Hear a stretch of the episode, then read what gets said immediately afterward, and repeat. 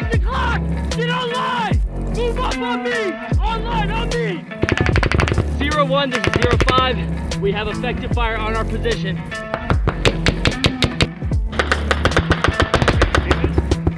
It's about to get fucking weird, bro. Welcome to Hero Games Podcast Shorts, episode 5, titled Stop Waiting. As always, I'm your host, JD, and it's good to be here. I ask that you open your mind to the words that I'm about to share with you, I'm going to get to building this out. The foundation of this episode is about finding your purpose and to stop waiting on pursuing your purpose. We talk a lot about finding your purpose at Hero Games Charity. And this episode was actually triggered by a recent engagement with a young woman who's a family friend who is filled with potential, but a little bit lost. And being lost is okay. She has so much potential. An amazing person with an amazing future. But it's stalled. And we've all been there. I think most of us have been there where we want to do great things in our lives, but we just don't know how to get started. It's difficult. And I think that anyone who tells you that they haven't been in that situation is likely being disingenuous. Motherfuckers. So I see this everywhere. And until last week, I thought that it was primarily an issue with young men. But my conversation with her kind of reshaped my perspective on that. Now, gender roles are less defined than they used to be. 50 years ago, hell, 10 years ago. And this new era has sort of ushered in this seemingly increased demand for people seeking their purpose. With gender roles less defined, it's a little more confusing. The path isn't as clearly laid out. A thousand years ago, most cultures were agrarian based, and the path was more or less defined. If you were a man, you were going to provide outside the home. And if you were a woman, you were going to provide inside the home. And everyone kind of shared the village mentality, taking care of the family and then the village. Take us back to 1923, 100 years ago. Gender roles then were probably more closely aligned to gender roles a thousand years ago than they are today. The males still primarily worked outside of the home in industrial fields or agricultural fields, and women still primarily worked inside the home. Women's suffrage had just concluded, and women were just beginning to branch out from the home. Now, fast forward 100 years, most of the jobs in the industrial world or the agricultural world still exist, but we have a ton of new fields space, cyber, IT.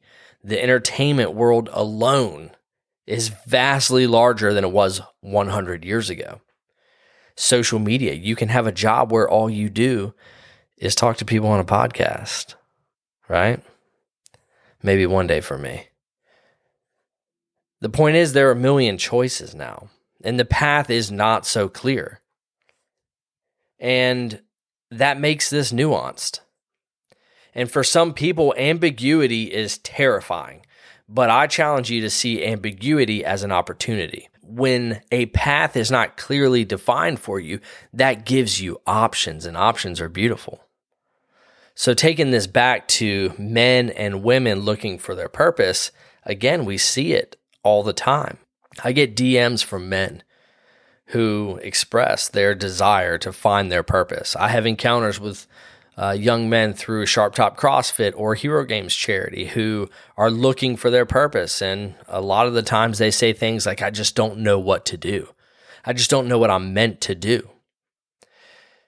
And in some ways, it feels like a generational crisis. Or is it? before we dive into whether it's a generational crisis or not, let's just quickly revisit the generations as defined uh, by birth year. So, the silent generation was born between 1928 and 1945. They experienced World War II, the Great Depression, the Industrial Boom, the end of women's suffrage. Then the baby boomers were born between 1946 and 1964, and they were born during the Korean and Vietnam Wars, during the beginning of the Cold War and the beginning of the Civil Rights Movement. Then Generation X was born between 1965 and 1980 and they were born during the Vietnam War, the moon landings, the heat of the Cold War, and the end of the civil rights movement. Then you have the millennials, my generation, who were born between 1981 and 1995. And of course, these were the glory days for America. The internet and MTV, Beavis and Butthead, the Cold War was ending. Communism was not the threat that it used to be. And we were looking for dictators to kill. And then comes Gen Z. And Gen Z is kind of the focus of who I'm talking about here right now because they are predominantly the individuals that I've had engagements with where they are searching uh, for their purpose. And Gen Z was born during our 20 plus year global war on terrorism, increased racial tension, the boom of the internet and social media. This is the first generation to not know a world without cell phones. And so, anecdotally, it seems that maybe Gen Z is the generation that lacks purpose. Because if you think about it, if you were born before World War II, you had a calling, especially if you were a man your calling was to go defend the world against Nazism. But what about when you came back and the war was over and you didn't get a chance to start something prior to going and fighting and watching your buddies die? You think those dudes lacked purpose when they came back? I don't know. I don't know. But I think that maybe this crosses generations. But the reality is, it doesn't matter because we don't need to help baby boomers find their purpose. We need to help Gen Z find their purpose. And that's what this is kind of about. So I went and conducted just some very basic research to kind of expand my perspective and my knowledge base on this so that I could more intelligently speak on the matter. And I went in with some assumptions, and my assumptions were based on experience. And each generation is different. Each generation has its pros and cons that exist everywhere. And every last generation thinks the next generation sucks. When I joined the army, we were the weak, shitty generation that weren't as tough as the guys before us. And believe it or not, it's come full circle. I there there's a natural bias there. It just exists. So I went into this research with some personal observations where I feel like I've seen Gen Z entitled, misinformed, lazy, social media addicted, lacking interpersonal skills.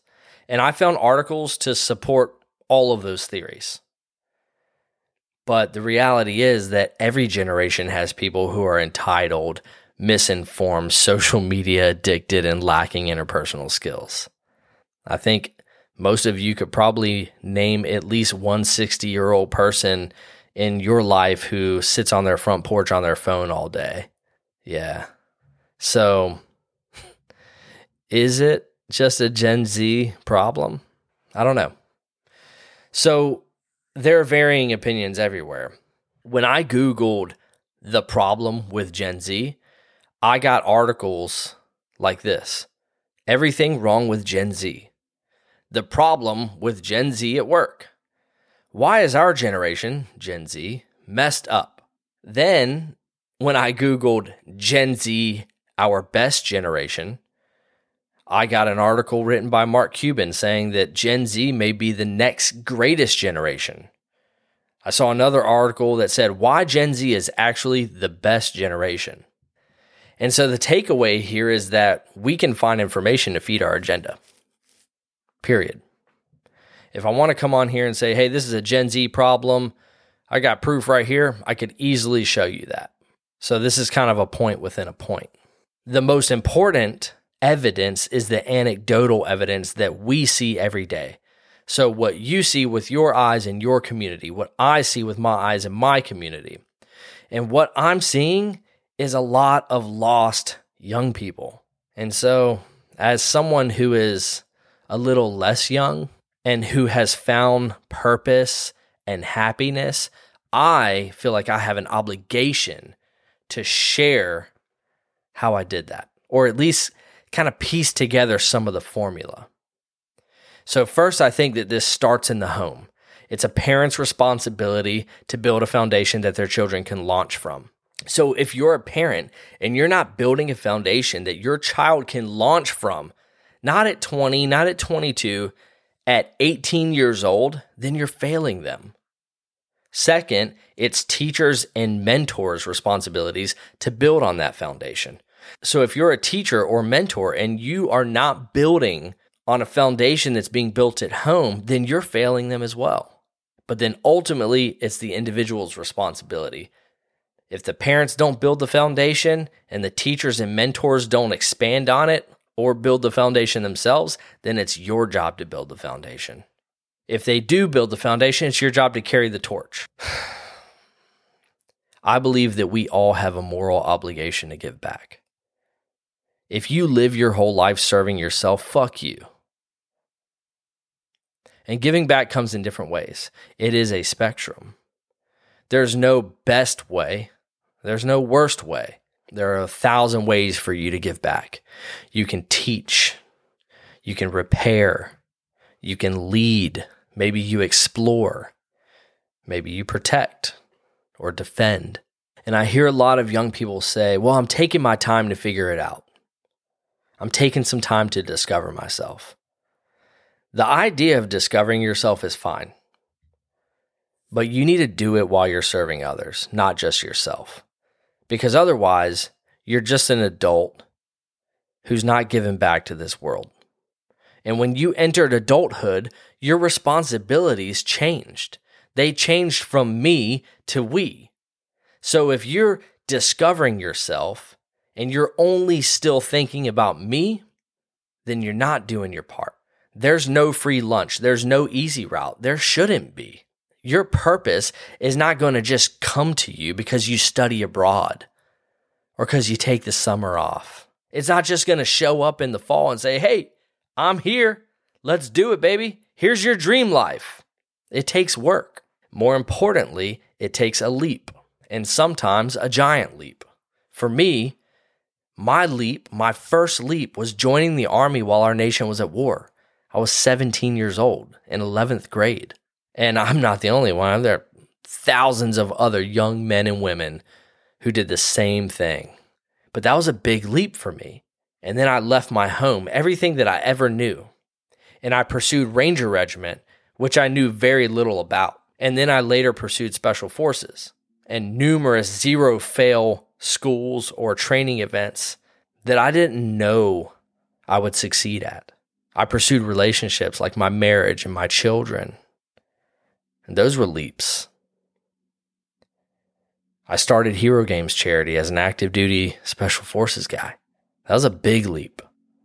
The leap is the decisive point to success. You have to take the leap. It might be small, it might be large, but you're going to have to take a leap. If you're looking for it to just come to you, if you're looking for the easy route, it's just not going to happen, man. And if it did happen that way, wouldn't that be kind of fucking stupid? Wouldn't that be kind of weak to go through life just shit falling in your lap? So, some ideas that helped me through this process. First, it started with faith in myself. I knew that I would persevere. Success was not guaranteed. I joined the army at 134 pounds, but giving everything was a guarantee. I knew that I would give everything. And now I have philosophies that sit in the back of my mind every single day, like amor fati, the love of fate, or to love your fate, which means regardless of what comes, you're set on not only accepting it, but loving your way through it. This has happened for you, not to you. You have to love it. Then there's memento mori. Remember to die or remember that you will die. And hopefully you don't die young, but if you do, make sure you leave everything on the field. And then there's the final idea of memento vivere, which is remember to live, because death is certain, but life is also certain. Death is a future thing that is not real at this moment, but life is. So you have to take that opportunity right now. Stop waiting.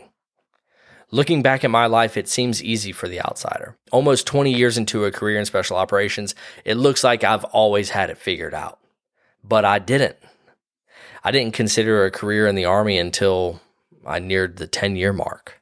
And I'm blown away that a little redneck from Virginia like me could earn his way into the Ranger Regiment and into the Special Forces Regiment and start a podcast. But it has to start somewhere at some time. And the only failure is never starting or delaying the start for one minute more than necessary. So here's the calling. If you're stuck, young or old, Gen Z or a boomer, the good thing is you're in control. And I'll leave you with one of my favorite quotes from Theodore Roosevelt. He said, It's not the critic who counts, not the man who points out how the strong man stumbles or where the doer of deeds could have done them better. The credit belongs to the man who is actually in the arena, whose face is marred in sweat and blood, who strives valiantly, who errs, who comes up short again and again, because there is no effort without error and shortcoming. But who does actually strive to do the deeds? Who knows great enthusiasms, the great devotions, who spends himself in a worthy cause, who at the best knows in the end the triumph of high achievement, and who at worst, if he fails, at least fails while daring greatly. So that his place shall never be with those cold and timid souls who neither know victory nor defeat. So, be the man or the woman in the arena, not the coward that never tries and just stop waiting. Do it now.